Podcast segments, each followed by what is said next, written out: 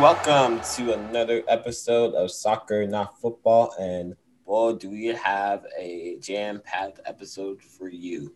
Uh, because today uh, we had just finished um, all of the European games that have been going on for the last couple weeks.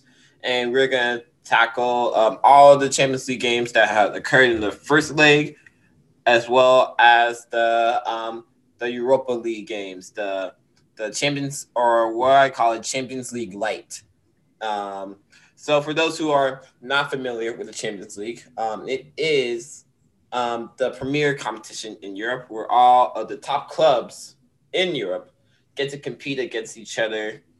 Um, and whoever comes out on top would be champions of Europe. So they go into so we just for for those who have been part of the soccer not football uh, community since uh, November.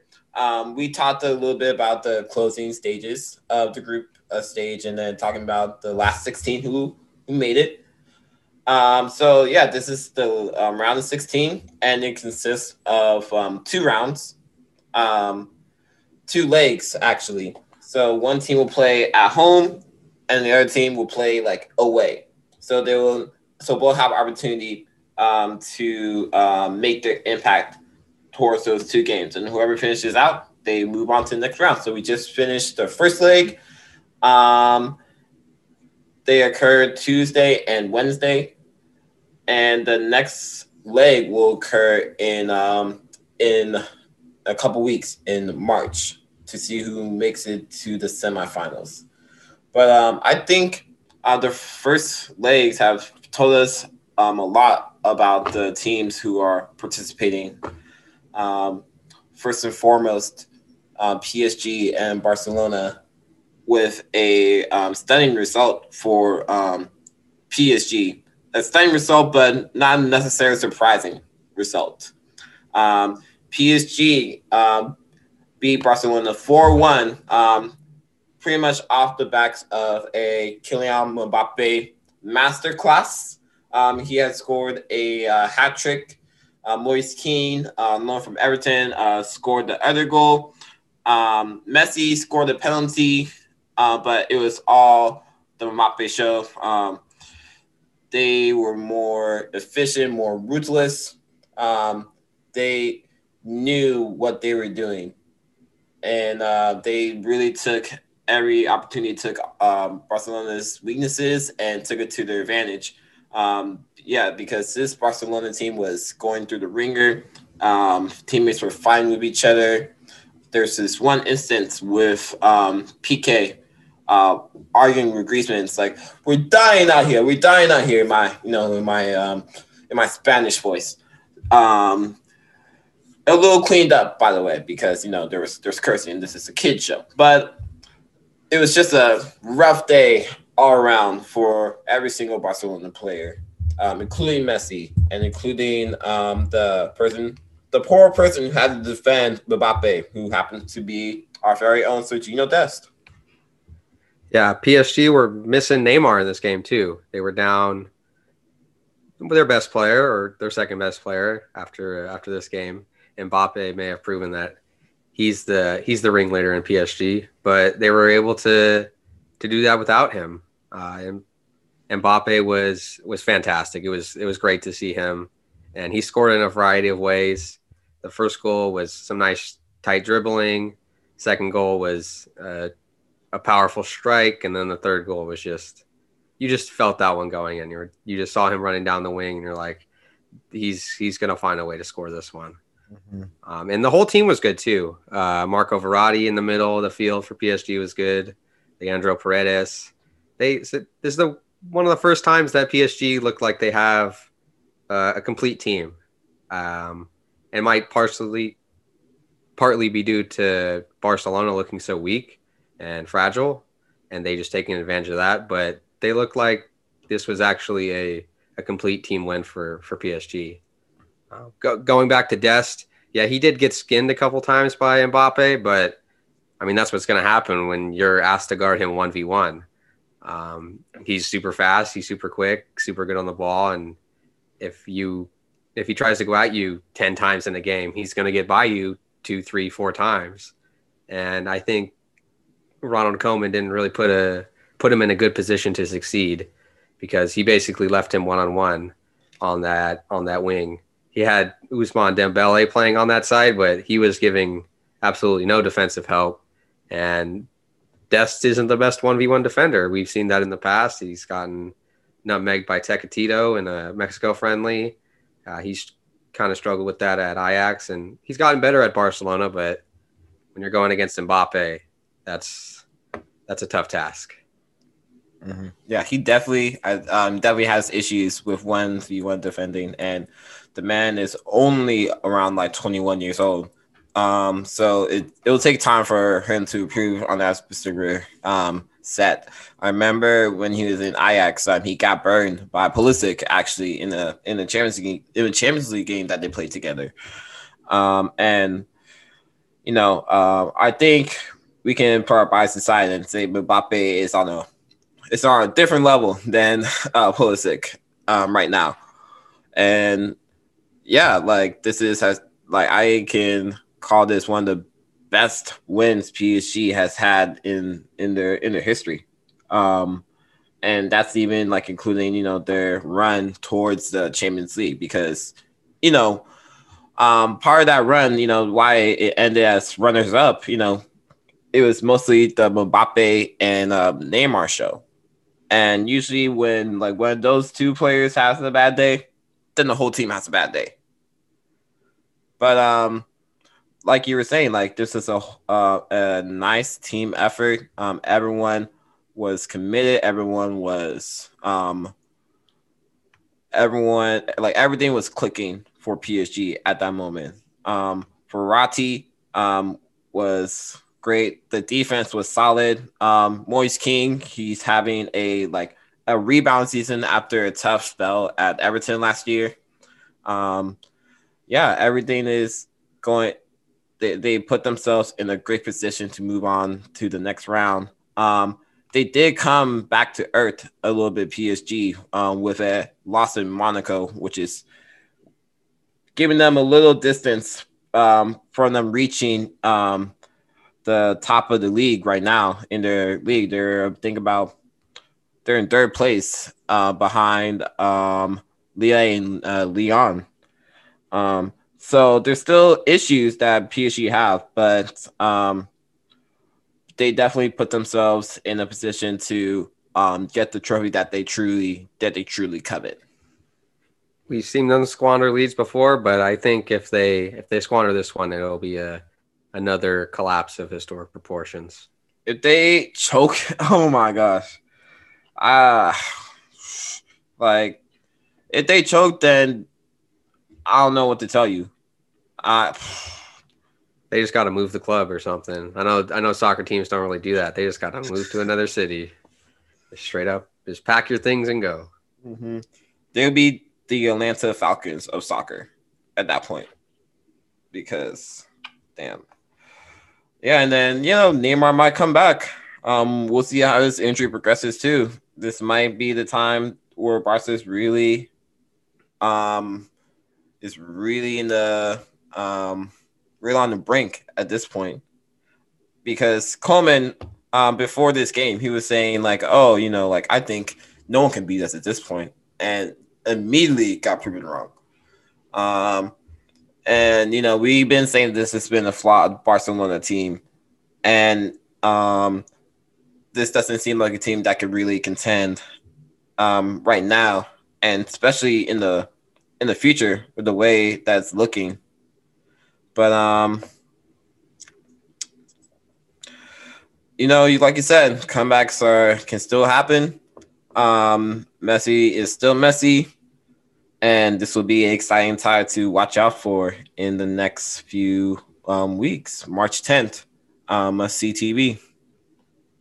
Moving on to the the other game on that first match day, we had Liverpool beating RB Leipzig 2 0.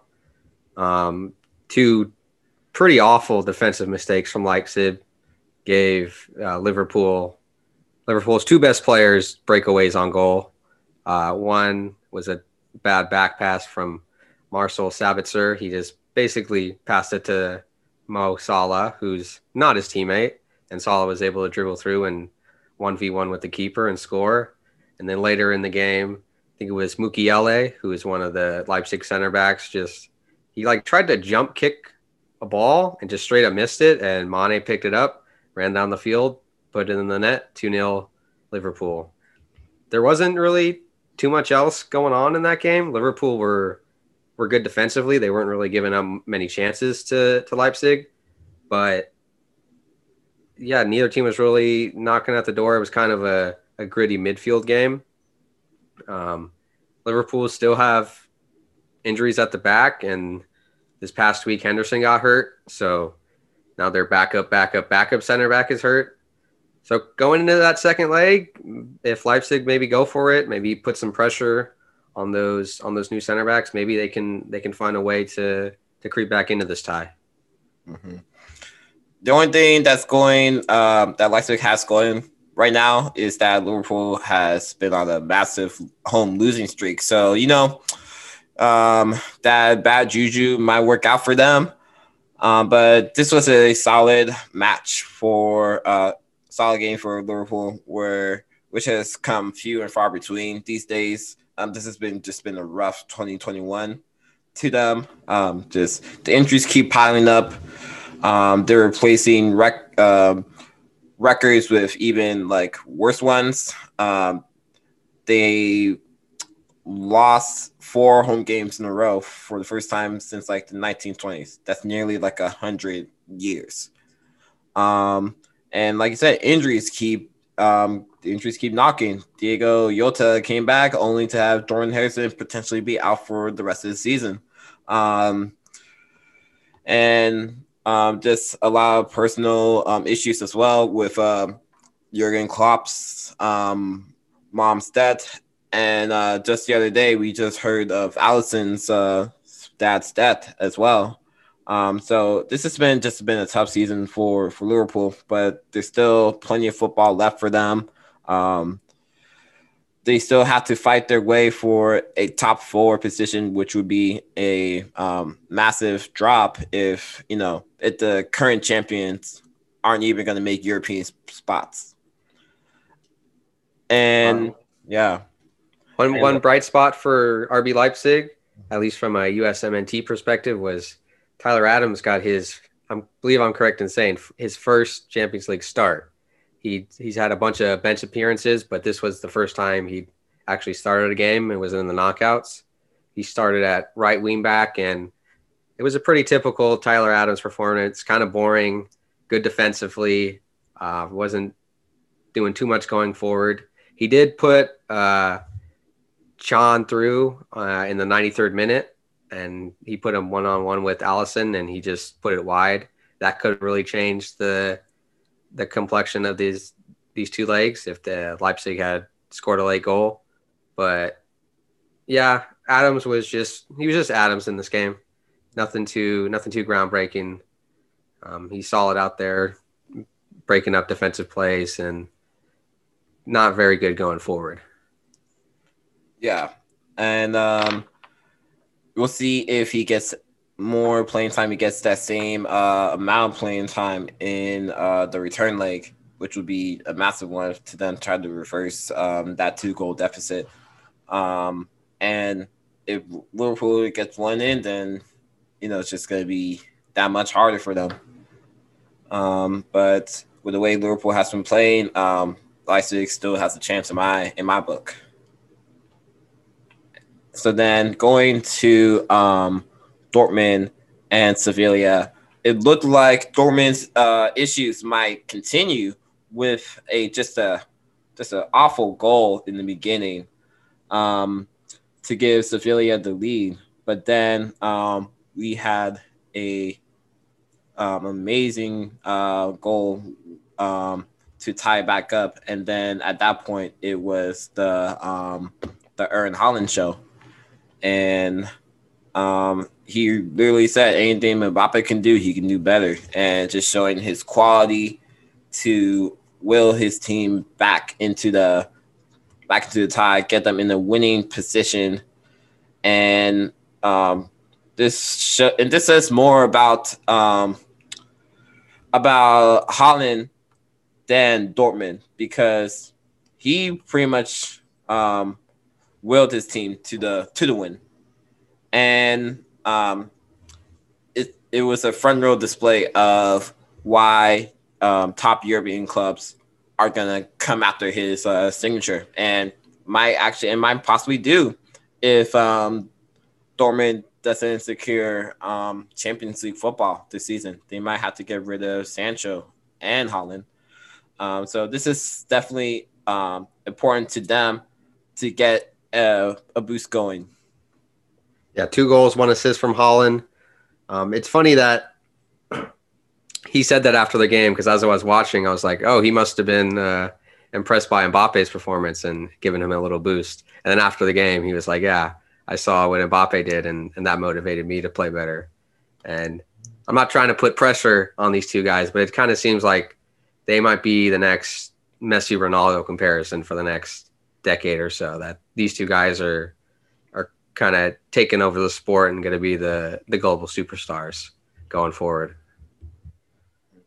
I'm not necessarily sure about that because they tend they do play different positions, but um yeah, but um, I can I can see it because um, Messi and Ronaldo, you know, they're not getting any younger. Um, we're kind of reaching the twilight years of their their careers, um, which is crazy to say considering the amount of production that both of them are putting. Um, I think both of them are still like the um, leading goal scorers in their respective leagues. Um, so I'm not willing to replace them just yet, but um, we do have a great. Um, um, I do think that Mbappe and Haaland are the leaders of the new generation. The the Gen Z generation of soccer is going to be great to witness. We should note that Gio Reyna did not make an appearance in this game, mm-hmm. um, which isn't too surprising. He's been struggling for form lately in the league, um, but he's still only 18 years old, and that's that's sometimes people on Twitter forget that they're like, oh, he's got to get a move away, he's got to he's got to play, and it's like, no, he's he's 18 and he's going to have his ups and downs, and this is probably the first bad spell of his career, and he's got to find a way to to work around and get over it. You can't just leave every time the going gets tough. You gotta you gotta find a way to strap on your boots and and overcome these obstacles. And I'm not really too worried about him. He'll he'll pick up his form. But yeah, Dortmund are, are doing okay without him, and we'll see if he can find his way back into the into the squad. Yeah, you know, with uh, every challenge, um, with not being able to get playing time, you know, and run the form, it really takes you know a lot.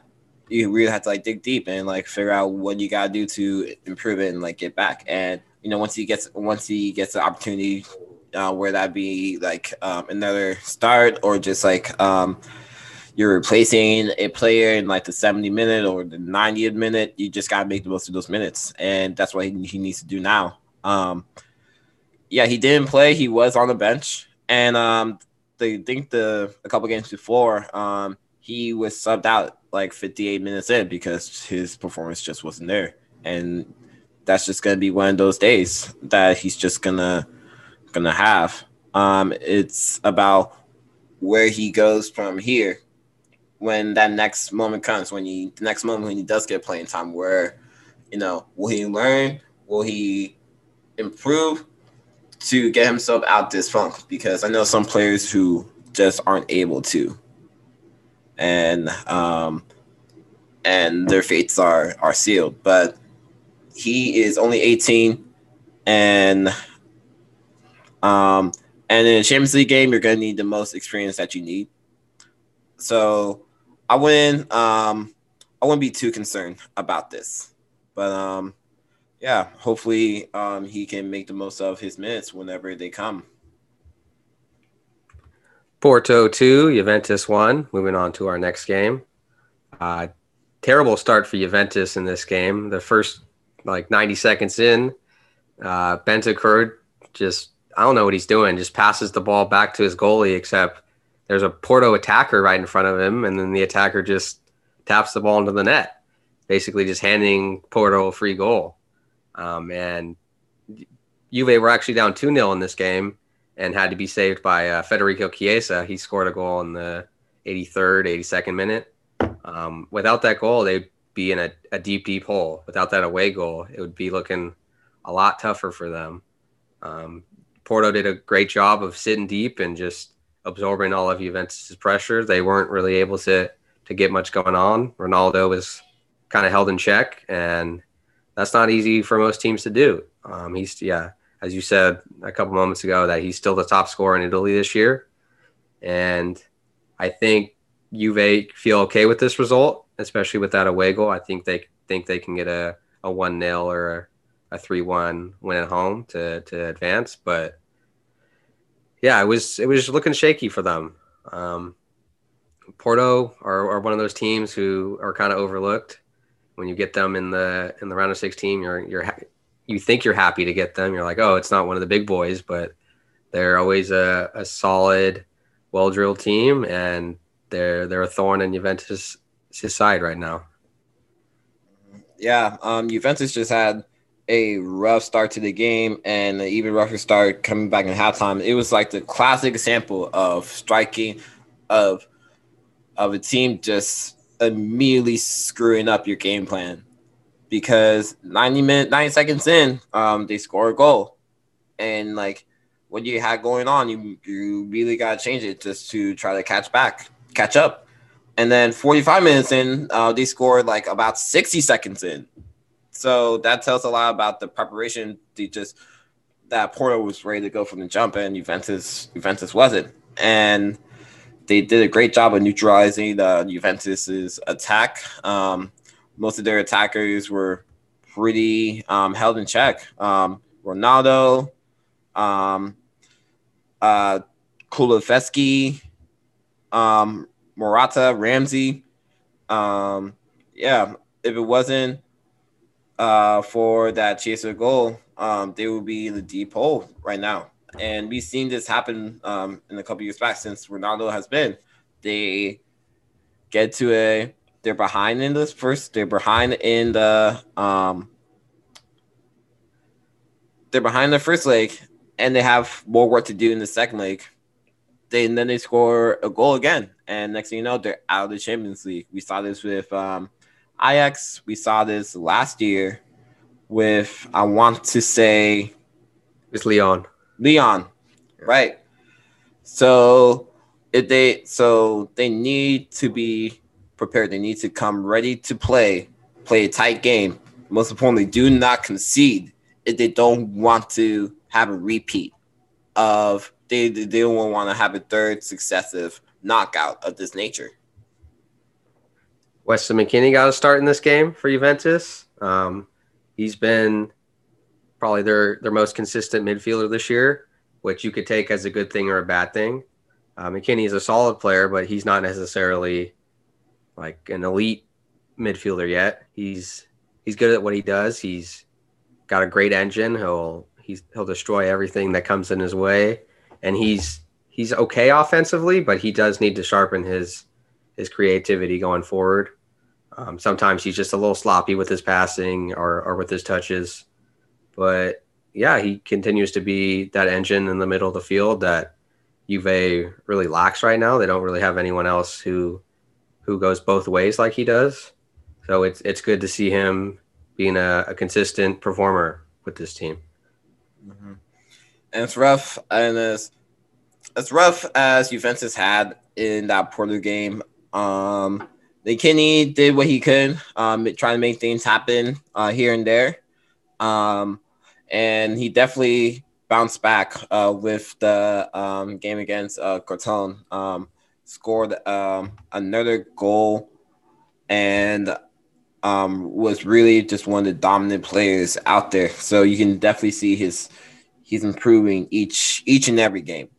So that will definitely be a boost. He'll definitely be a key player to watch in the return leg, and um, I I believe that he'll definitely give like a a massive performance um, in this high stakes type of situation. Um, this is kind of like the the biggest high stakes situation that he has had so so far in his uh, career, um, national and um, and club wise. The most I can think of is is the Gold Cup against Mexico.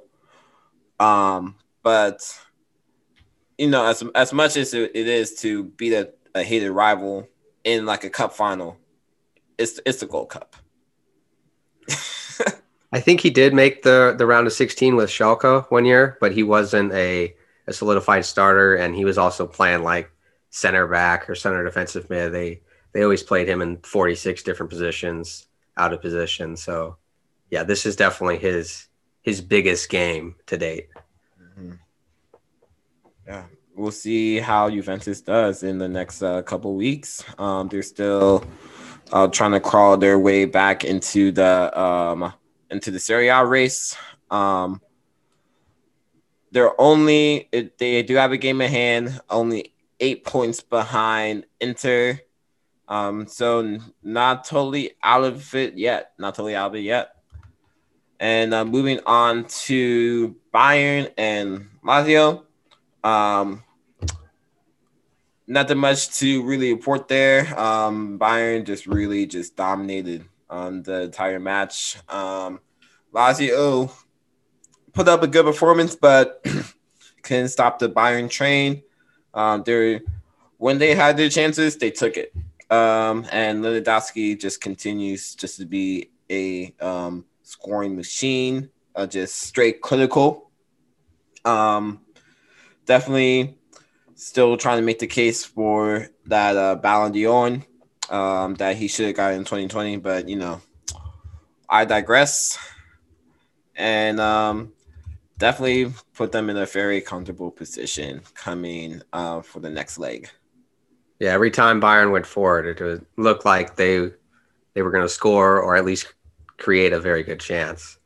Um, Lazio haven't really had the best defense this year, and it, it really showed through in this game.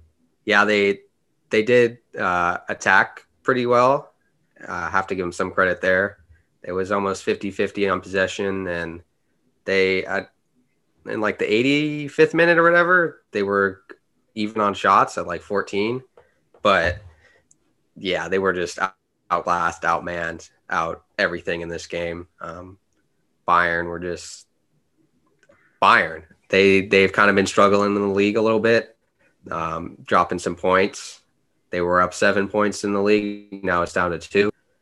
So people weren't sure which Bayern would show up, but it was it was last year's Bayern who showed up today, or or when they played, and it it's looking looking like they'll have an easy time in that second leg. Yeah. AKA returning champions, defending champions Bayern. Like six six uh sextuplet winning Bayern. Um yeah, the, this game was pretty much over um by the first half. And um pretty much after like the first 10 minutes. Like once Bayern got that first goal, you could kind of see Lazio's body language was just like, ah, oh, crap. And yeah. yeah. it was it was always going to be an uphill battle. And when they give away that free goal, it was it was pretty much done and dusted. Yeah, and the way they were just carving them up. Um, credit to Lazio for getting that uh um, getting that goal, but they do have to play in Bayern's home turf, and um, trying to score three away goals. Um, would that would be a challenge, but in soccer, not football, nothing is impossible. Nothing is possible except for what Arsenal winning the Champions League. So that or or Olivier Giroud scoring beautiful otherworldly goals, which he did this week. Uh, Chelsea yeah. won, Atletico Madrid nil. Um, if you haven't seen it, I would recommend googling that Olivier Giroud overhead kick. Um, there, this game was it was pretty. It was boring. I mean, it was a, an Atletico Madrid game. That's how they like to play. They like to make the game boring because that's that's their style and it's effective. Um, they they clogged up the middle. They really didn't let uh, Chelsea do too much. Chelsea had a lot of possession, but it was kind of just passing sideways, passing around the wings, not really attacking into the box. And and the one half chance that falls to Giroud, he's able to to overhead kick it in the net, and that gives them a, a crucial, crucial away goal. Um, especially against a team like Atletico, you you you want to get that advantage because they can just sit back and defend the lead or defend the tie. And now that Atletico has to come at them, there'll be more space. There'll be more chances, hopefully, in that second leg, and and hopefully, from a Chelsea perspective, that they can advance through. Yeah, that, it was a great result. Um, not gonna lie, I do wish um, when after we scored that goal, um, things started to open up a little bit more for us, more for Chelsea. Um, they should have taken more advantage to um, really secure um, and like cushion that that lead. Um, because you know, um, Atletico, anything can can happen, and one goal, they're right back in it, and you know they can do that. They're the masters of you know defending, defending, being physical, and then uh, really like punch you in the mouth with a surprise goal. And they do got attackers. They got Suarez, um, who is having a little bit of a, I wouldn't say a renaissance season because he always had that quality. He always had that quality. Um, as much as I um, necessarily don't like to admit it, and uh, you still got uh, João Felix. Um, they, they got they got attackers on the team. So um, on paper, Atletico seems like a complete team. This seems like this should have been a tougher match than it should have appeared. Chelsea did dominate um, possession. They dominated the ball. It was just hard for them to really crack that defense, um, crack that back six at times. Um, and um, Atletico seems to be just uh, – in a little bit of a free fall so far, um, just losing their grip on losing their lead in La Liga, um, making it real tighter than it is with uh, Real Madrid.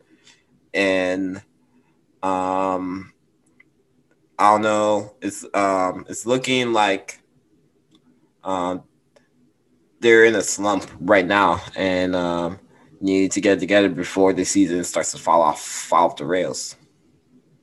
Have you noticed any real change in the way Chelsea's been playing under Thomas Tuchel, aside from like the formation change where now they play like a 3 4 2 1 or whatever, and they have the wing backs. Hudson Odoi is playing like basically just right. He just plays the entire right side of the field. Mm-hmm. Um, other than that, like, is there anything like in the way that they're being aggressive up front or like in the midfield? Anything you're seeing that's different? Um, our defense has gotten a lot better it definitely got a lot better. Back with Lampard, we were just leaking goals like the like Niagara Falls. It was it was rough, and um, it's been a um, nice sight to see. Um, seeing all these clean sheets. Even Kepa had a, a clean sheet, um, which is you know if Kepa can get a clean sheet, then I, then I would say it's a good it was a good day for our defense. Um, so that's definitely been helpful um, trying to neutralize our opponent's attack because um, usually our our our attack has been kind of struggling um, since um, I want to say around from the for around November. Um, it's just been hard to get players going. Our very our very expensive attackers going. Um, Pulisic, uh, CH, um, Werner, who finally broke his uh, goal scoring drought. Um, Havertz, and with the new system, it's going to take time for them to get adjusted and um, see how Tuchel wants them. It really takes a lot of um, a lot of those positions away um, from like players like um, Havertz or um, Werner or Hudson Odoi. They're not playing their actual positions. Uh, and um, it's now it's just going to be more competition for those uh, limited amount of attacking spots because right now we're mainly a defensive type team, um, and that's what's been getting us um, results so far. Um, we only we were uh, Chelsea is still undefeated, um, and they still have a rough, a tough, uh, a tough run of games going on with uh, Man United, uh, another Atletico um, draw um, leg coming up. So um, we'll see how well this system can can sustain itself. Um, definitely put Chelsea in a good position to recover from the rough patch that they had in January. Um, but um, but uh, they're not quite out of the woods yet, I would say. And just a credit to uh, Giroud, who always has to make, who can always find something out of nothing. Um, really, one of the bargains, really a massive Chelsea bargain, in my opinion. Christian Pulisic did get a late sub appearance, played maybe the last seven, 10 minutes of this game, but he didn't really do much. Um, the only highlight that he had really was he got kicked in the face with the ball. Um, other than that, he really didn't have any effect on the game. I, I, I, I, I, I would want to mention, you know, he brought back the beard. He brought back the beard. Maybe the beard is what he needed to to to get it going, to get the season going. You know, we'll see. But uh, he does look clean with the beard. Not gonna lie. Yeah, you know, he got to look good, feel good. So hopefully that can kind of change up his mojo. Right now, he's been he's been struggling for form, struggling for playing time. So anything he wants to try, as long as it works, I'm good with. Yeah. So then going to uh, Real Madrid and Atalanta. Um, Real going into the game was really depleted. They uh, nine of their players can participate in the tie. Um, and like it was Hazard, um, Casemiro. No, it wasn't Casemiro. Um, Hazard was leading um, one of the most of the players who are out um, for Madrid and can participate in the um, Atalanta game. And it's pretty much like a bunch, a mix of um, of veterans and uh, young young players, um, because half of these players were kind of unrec- their bench was unrecognizable. I'm not gonna lie to you and they had to play some of these kids. And um, but um, luckily for them, they got a red. Uh, Atalanta got hit with a red card um, early in the first half, and definitely had an impact on the game. And uh, with that man advantage, um, still you uh, Madrid. Uh, it was hard for Madrid to break through until like the the diamonds in the match with uh, Ferland Mendy's uh, strike. Yeah, I thought that that red card was 100% BS. Um, it, was it was soft. It was definitely a a Madrid favored call. Um, yeah, it was a foul, and yeah, it's a yellow, but never in 100 years is that a red. I think the referee just took a little bit too much out of this guy. Um, by doing that because you you take a player off 17 minutes into the game, it changes the whole complexion of the game. I really wanted to see Atalanta go for this game, and I think they they kind of were in the early goings. They were still finding their feet, but they were going to play typical Atalanta ball. Um, that red card changed everything.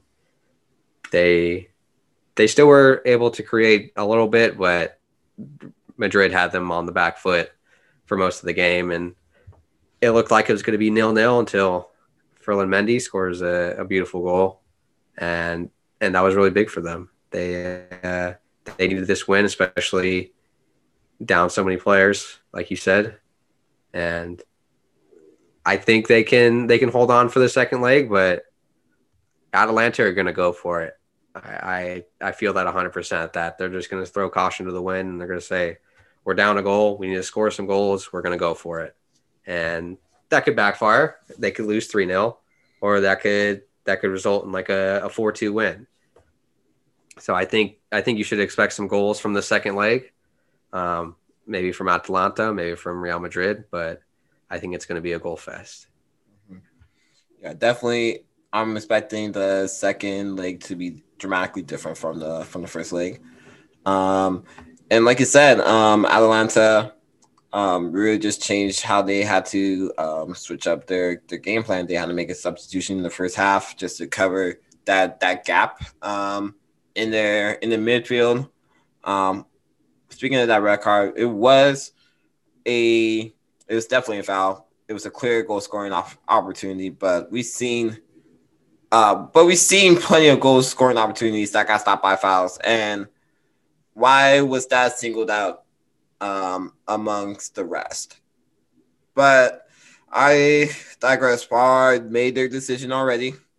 So uh, moving, so definitely, um, Madrid has put themselves in a good position with a crucial away goal, but um, Atalanta can uh, change it up.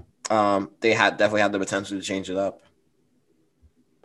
And for the last game in the first round of the round of 16, first leg of the round of 16, Man City, um, their train just keeps on moving, keeps on chugging along.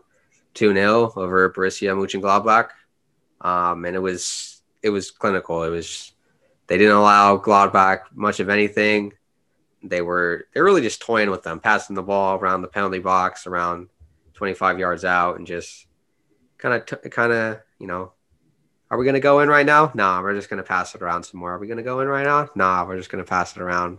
Okay, now we'll now we'll make our moves towards goal.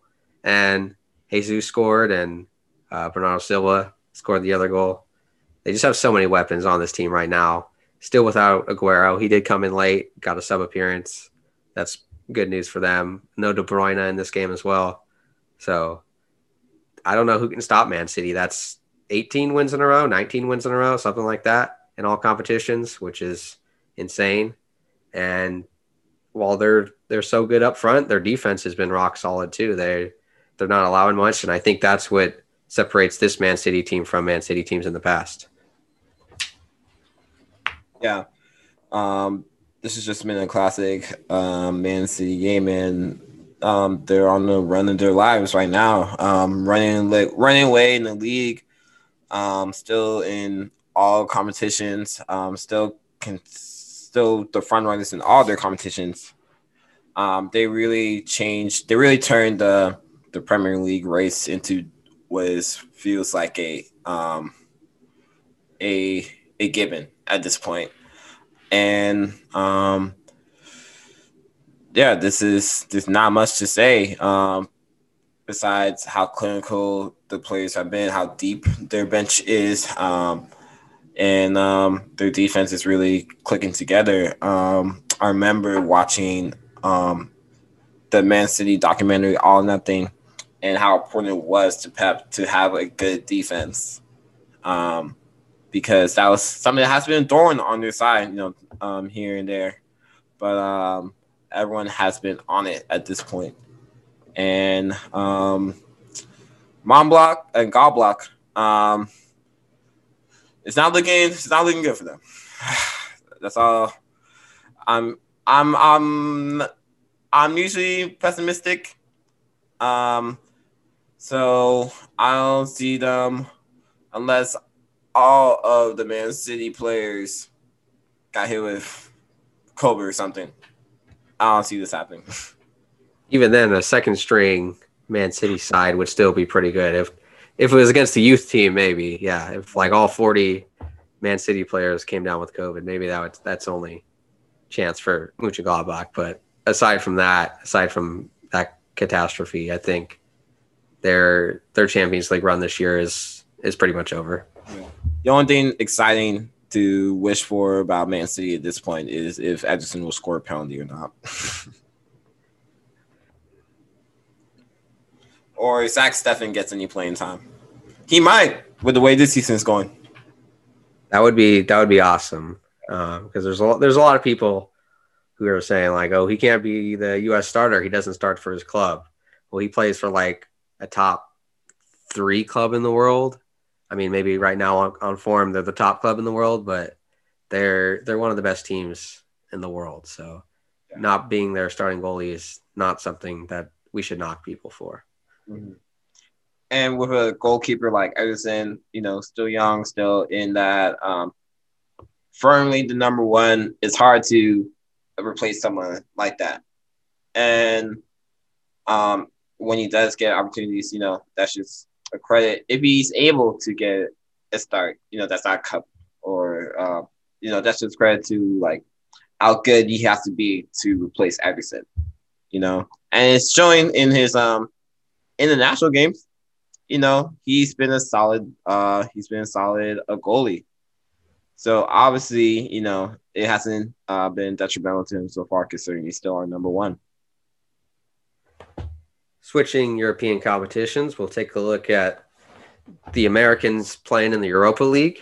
Um, the the second legs finished up today, um, and every American, not every American, but 99% of the Americans were were knocked out of the competition today.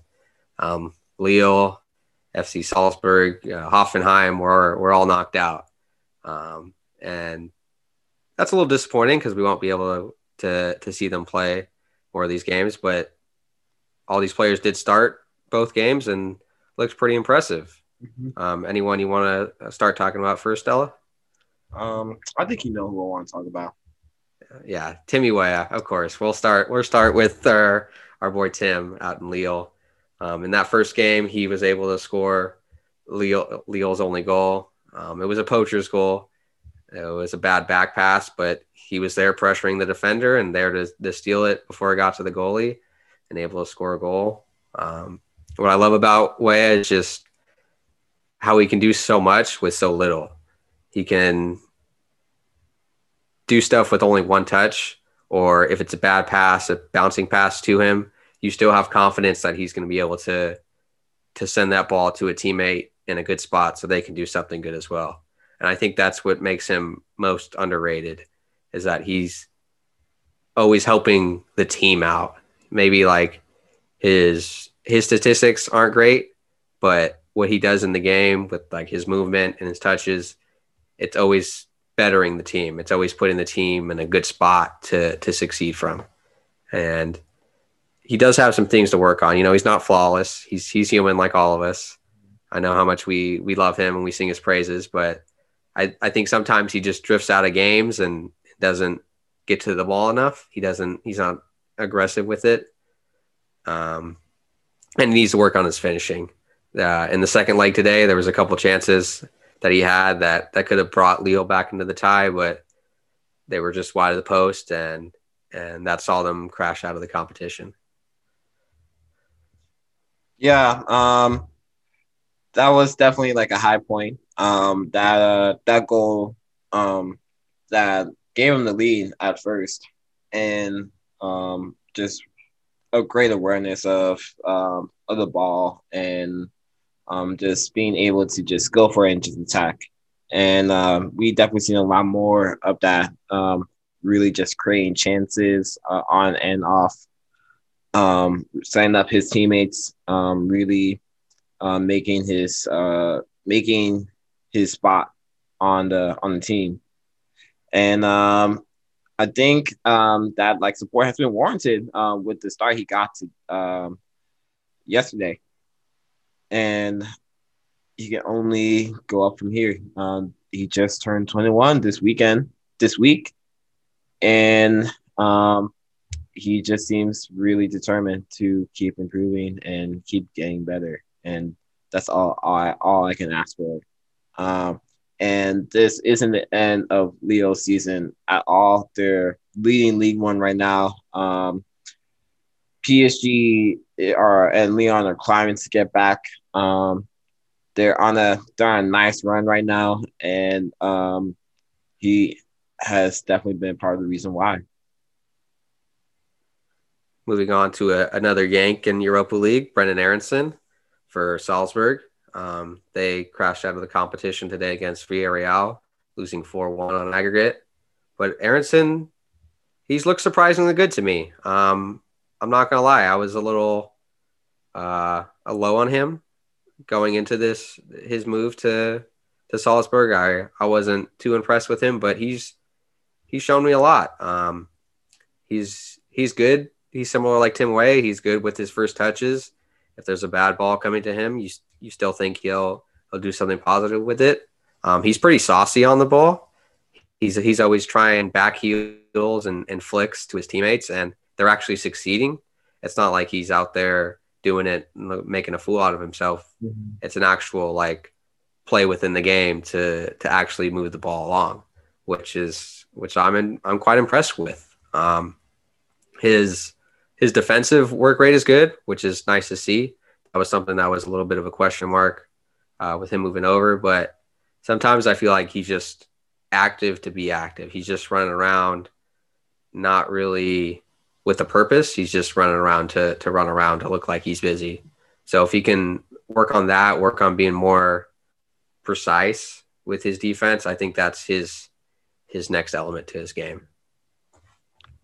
Yeah, I definitely um, love seeing um, really explore his career side, and that's definitely um, you can see like that has that's been a part of his uh, that's becoming a part of his game, um, and um, definitely just encourages fine seeing him gain that start in a um, in a game like this, and um, really just acclimating himself well, um, um, scoring, um, assisting, uh, creating chances, um, and Salzburg are um, getting that um, competition in the in the in the in Austria. Um, which you know not a top uh top league, but still um, but still um, European competition um, is always a is always a win. And um, with the way that they're leading the league right now, um, and um, him being able to contribute will only help his development. If they can manage to hold on to that league lead, and and win the title, they'll be in Champions League next year. So hopefully, we'll have even more players in the Champions League next year. Mm-hmm. Another player that we've been looking at in the Europa League has been Chris Richards. Just got his loan moved to to Hoffenheim at the at the end of January, and he's looked he's looked really solid. I have to say, I, I've been really impressed with Chris Richards. I've I thought he was good but at Bayern, it's kind of hard to tell because they have so many great players. Is it just the system or is it the player? And he's looked, at the very least, very competent out there. He hasn't made any big mistakes. He hasn't really done anything wrong on the defensive end, and he's looked good uh, passing the ball. He's been able to to pass with both of his feet, left and right, and able to to break lines of pressure. He's been able to pass there's been multiple balls, multiple times in games where he's uh, bypassing the midfield and able to to get the ball to his wingers and strikers, which is what you're looking for from your defenders. You're looking for them to to be able to to contribute to the attack in any ways they can, and I think he really needs to be looked at as the the other starting center back for the USMNT. Him and John Brooks, I think, are the well, they're the only two playing in the German Bundesliga right now. So I think it would only make sense that they're they're our starting tandem.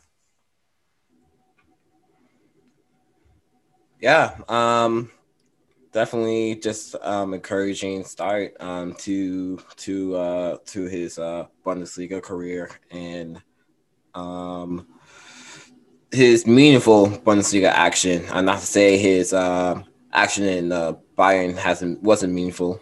Um, being able to get that um, sextuplet uh, pedigree will always, you know, will always wear off if some somehow.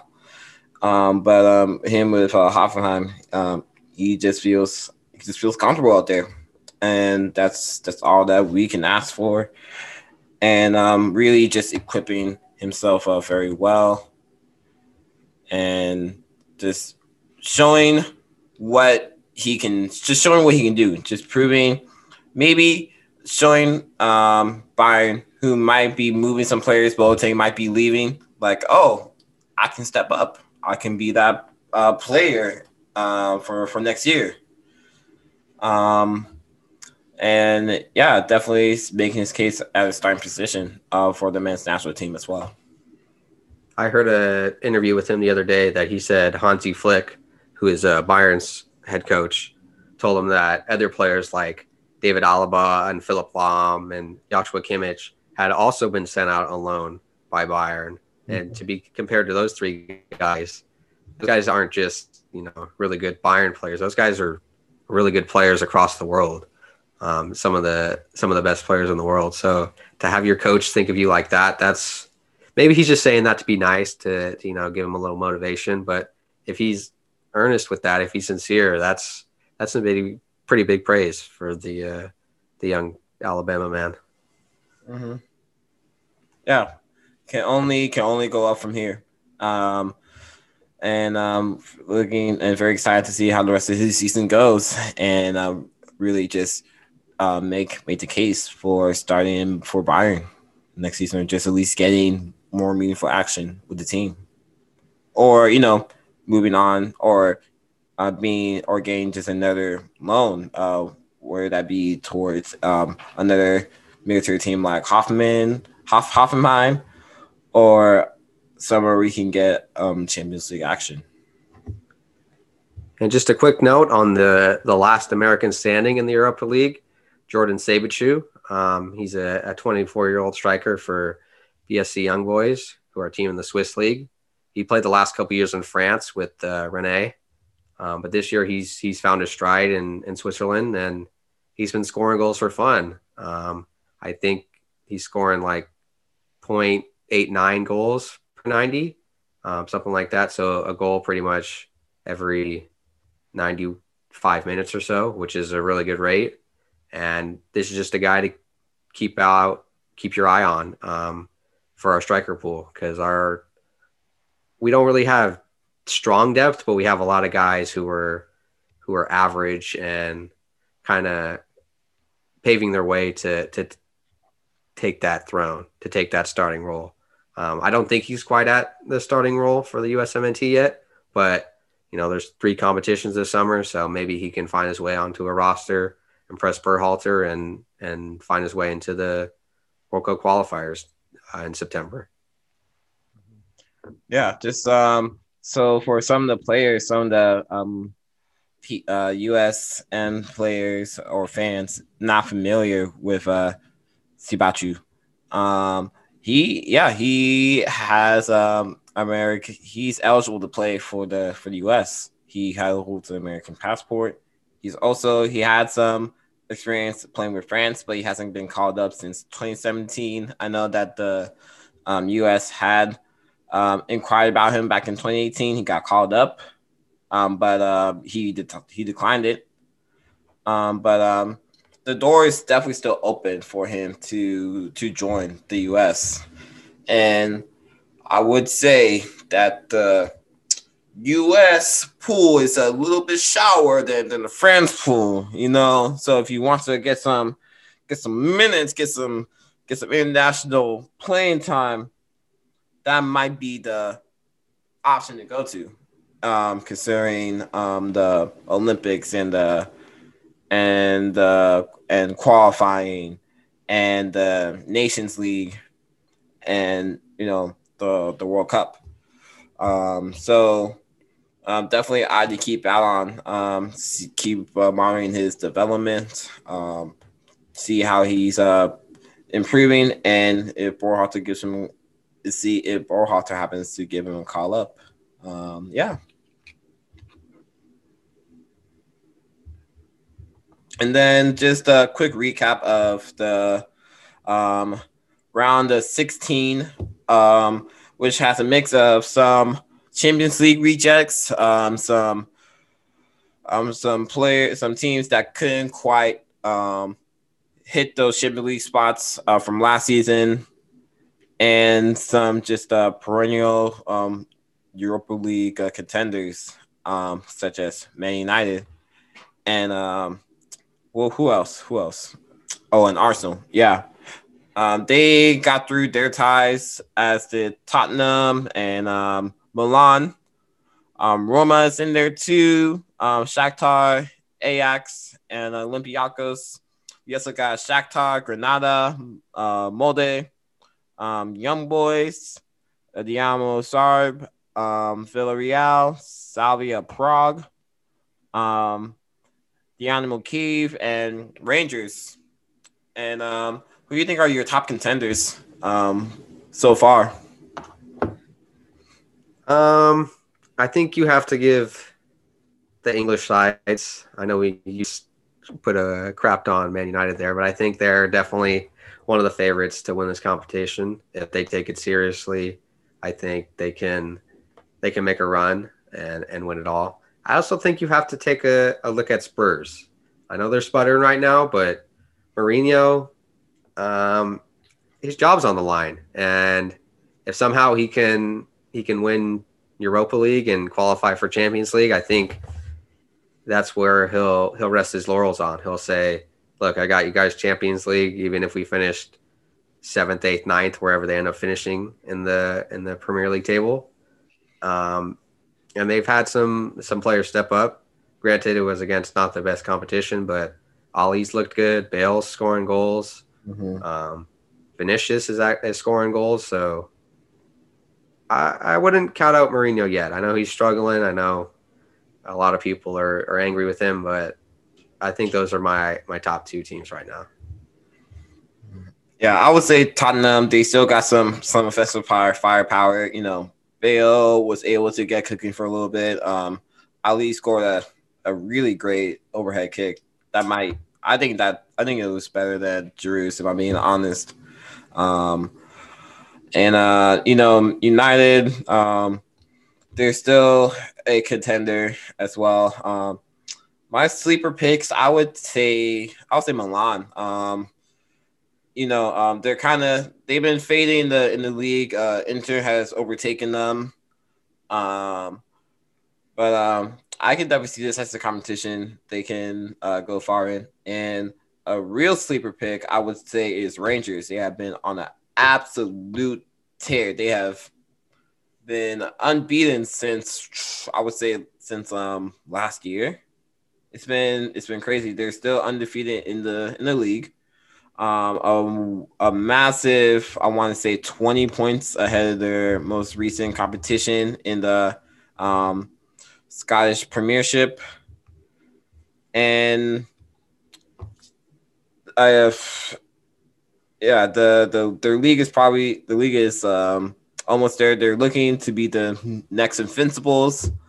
Um, and they just got a lot of um, they're just been able to just like keep scoring and scoring. Um, so the, um, that would be my super pick. They can really go far in this competition. They really play their cards right. They can be the Ajax of 2019, 20, uh, 2018, 2019.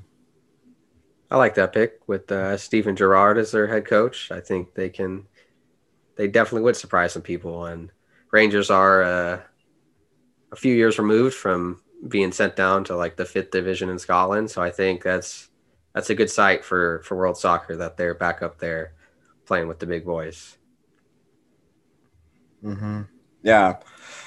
So then, um, yeah, we have our round of 16. Um, for the Europa League, they'll play in the next couple weeks, and uh, we'll finish out the next uh, the next uh, round of uh, legs uh, for the round 16 of the Champions League.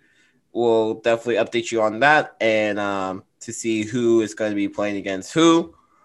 And it's looking to be um, exciting uh, competition um, as always in Europe. So now moving on, um, moving away from Europe, taking a quick flight back stateside. Um, just some quick um, updates on the American front. Um, Daryl Dike scored his first goal for um, Barnsley yesterday. Um, really um, getting adjusted to life in the championship, and um, been doing doing pretty well, right, Daniel? Yeah, he's looked uh, he's fit in nicely. Um, he's been used as a target man. Just they're slinging long balls at him, telling him to go win headers. I think the other day I saw he he won 11 aerial duels and lost 12. So having 23 aerial duels, duels in one game is ridiculous. That means they're they're sending uh, a bunch of balls to him. Um, but yeah, he's he's looked like he's been able to to handle the physicality of the league. Uh, I mean, I mean he's a big guy to begin with. He's he's strong, but he's also he's also got good feet, and he uh, he showed that with his goal the other day and hopefully this is uh, a sign of things to come. To some some worse news that we have to share on the podcast. Um, Jordan Morris suffered another ACL tear, this time to his other knee. Uh, he had an ACL tear, I want to say four years ago, um, and recovered and got to to MVP form in MLS, but in his fourth or fifth game with Swansea, he tears the other one. Um, and yeah, so that's a real blow to him. Wish him a speedy recovery. Um, I I liked his move to Swansea. I wanted to to see how he could do abroad in Europe, but uh, we won't be able to see that now. And his his place in the USMNT is is really in doubt now because he's going to be out at least 11 months, 12 months, at least a year before he can play again. So, um, yeah, just that's brutal news for him, but wish him nothing but the best.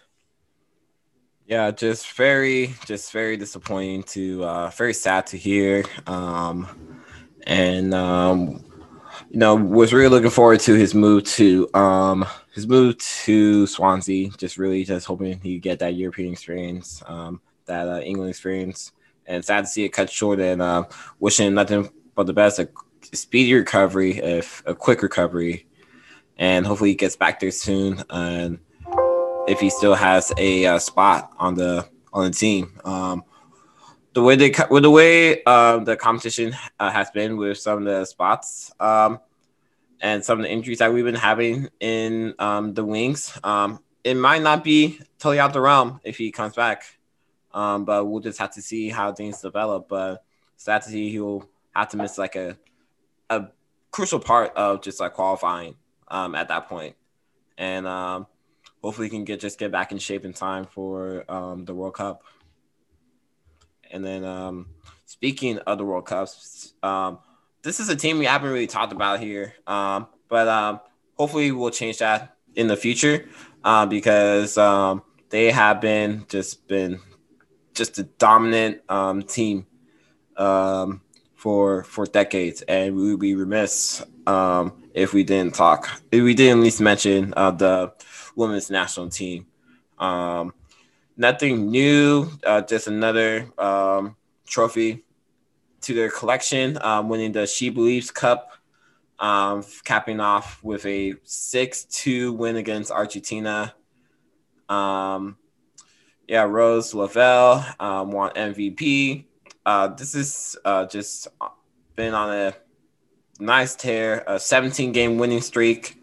Um, they've only lost one game since August 2017.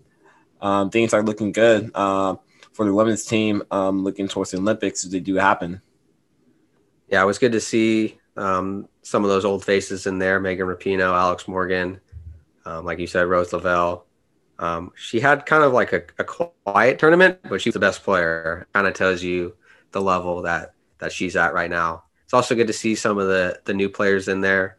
I know there's a lot of people excited about Catarina Macario, and and she looked a little bit, you know, out of her depth against Canada, but that that's to be expected when it's your first real international game against a, a quality opponent. So this US the USWMT First time I think I've said that on the pod. Um, they're so loaded. It's good to see the the old blood and the new blood in there for the for the women's national team. Um, this team is so good. They could probably go three teams deep and still be competitive at, at a World Cup. Their their third string third third stringers would be competitive at a World Cup. Maybe not win it, but would probably reach a quarterfinal, maybe a semi semifinal. So that just tells you the talent that that our women have, and um, our new coach Vlatko Andonovski seems to know what he's doing. He's uh, he's running a good program over there, so I think the uh, the women can be the first team to win a World Cup and an Olympics in the same cycle, and and that would be pretty special. That would really cap off the the dominance that the uh, the women's national team has had over the last 25 years yeah, pretty much since like the start of women's soccer. Like they've been the pioneers of that. They've never been ranked low than second in the FIFA rankings ever. It's just it's just a stunning um, run of dominance. Um, people say like we um, do you think they be they be considered a dynasty?